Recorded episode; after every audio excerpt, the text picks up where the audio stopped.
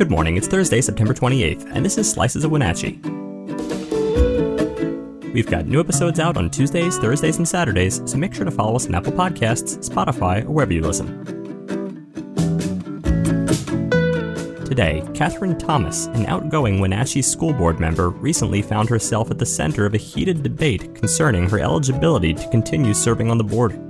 And later, the North Central Washington Dahlia Society invites all dahlia growers to submit their best flower for judging at the annual Dahlia Show. Before we begin, have you joined NABUR yet? If not, download the app today and join local conversations about issues that matter.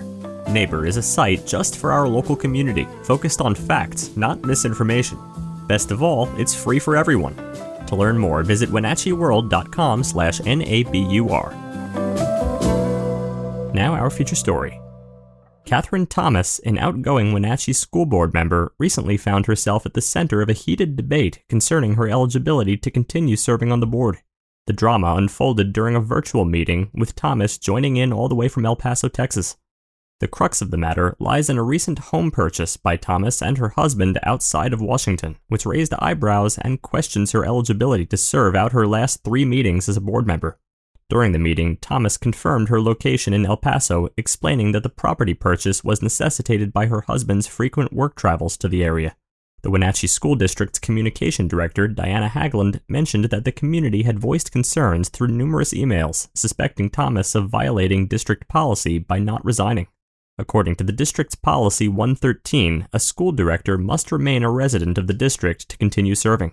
If a director relocates outside the district, resignation is mandatory.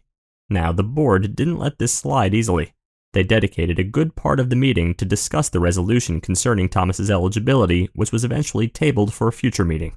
Board President Maria Iniguez revealed that the superintendent, Kory Kalahar, had added this resolution to the night's agenda.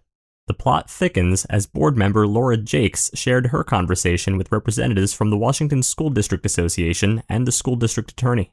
The concern? Legal implications if an ineligible board member continues to participate in board activities. Jakes emphasized the importance of transparency and doing right by the constituents, the students, and the staff in the district. Thomas, on her part, disputed some claims and defended her residency. She argued that she still resides within the Wenatchee School District and is registered as a voter in Chelan County, thus not violating any policy. Thomas expressed her astonishment at the reactions of her fellow board members, particularly feeling targeted by Iniguez, Barron, and Jakes. Board member Julie Norton suggested tabling the resolution and continuing the discussion in future meetings, emphasizing the need for a thorough examination before making any decisions. The board unanimously agreed to this, marking a pause but not an end to this unfolding drama. Thomas's case highlights the intricacies and the importance of clear residency policies within school boards, and how a move, or even the perception of a move, can stir the waters of local governance. Next, the North Central Washington Dahlia Society, NCWDS, invites all dahlia growers to submit their best flower for judging at the annual Dahlia Show, with cash awards up for grabs. The event is happening at Pybus Public Market on Saturday and Sunday. If you're not a member, no worries. Just grab an exhibition number at Pybus on Saturday morning between 7 to 9:30 a.m. before the judging begins.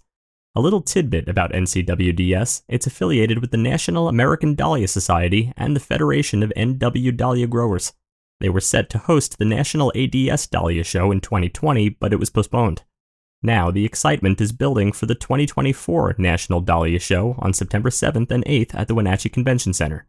The NCWDS, started by Tony DeRuy, has been part of the community since 1964, evolving over the years. They not only host shows, but sell dahlia tubers in spring and maintain two demonstration gardens for the public to explore. For those entering a flower for judging, ensure your dahlia is in a black can and disbudded with a pair of leaves left attached. It's a simple yet crucial step for participation. According to the Society president, Marion Halverson, the Dahlia Show is a great place to meet fellow garden enthusiasts. So, whether you're entering or just admiring, it's a fantastic opportunity to mingle with the community. Thanks for listening. For more information on all the stories you heard today, visit us at WenatcheeWorld.com.